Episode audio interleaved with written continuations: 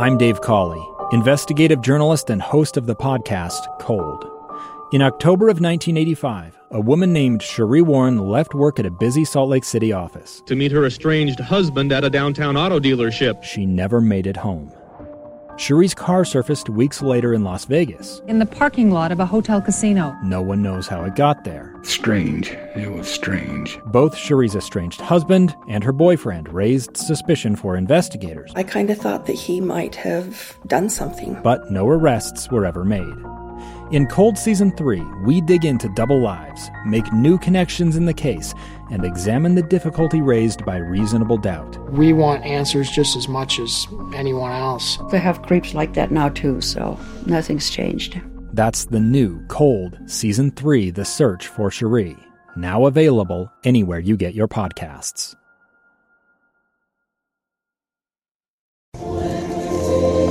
Was in early spring of 1820 that Joseph Smith went into these woods to pray about the state of his soul and which church to join. It's exciting. As historians, we've been looking to 2020 for quite some time. Spencer McBride works with the Joseph Smith Papers Project. President Russell M. Nelson asked church members to read about the first vision again during this bicentennial year. This is a story about a young boy in western New York uh, in 1820. It's informed by the world he knew, but it's a story that, that transcends time and space.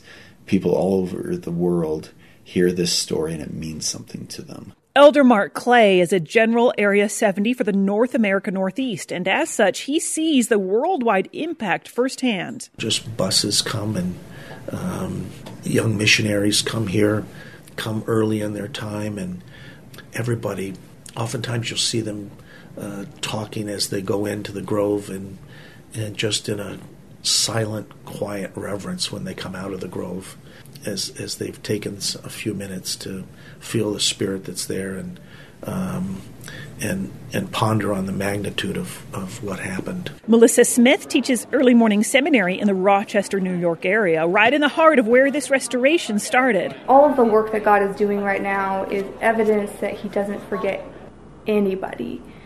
And I want them to feel that personally. I feel like that's one of the big things that Joseph Smith got out of the first vision is just a knowledge that God heard him.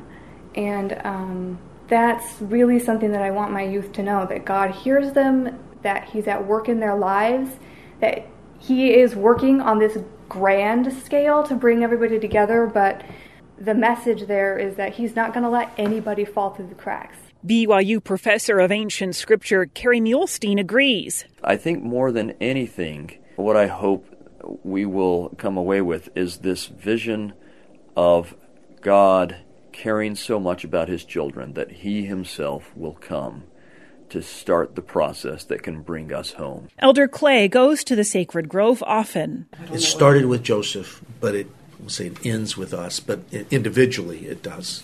It, it carries back into our own lives. Mary Richards, KSL News Radio.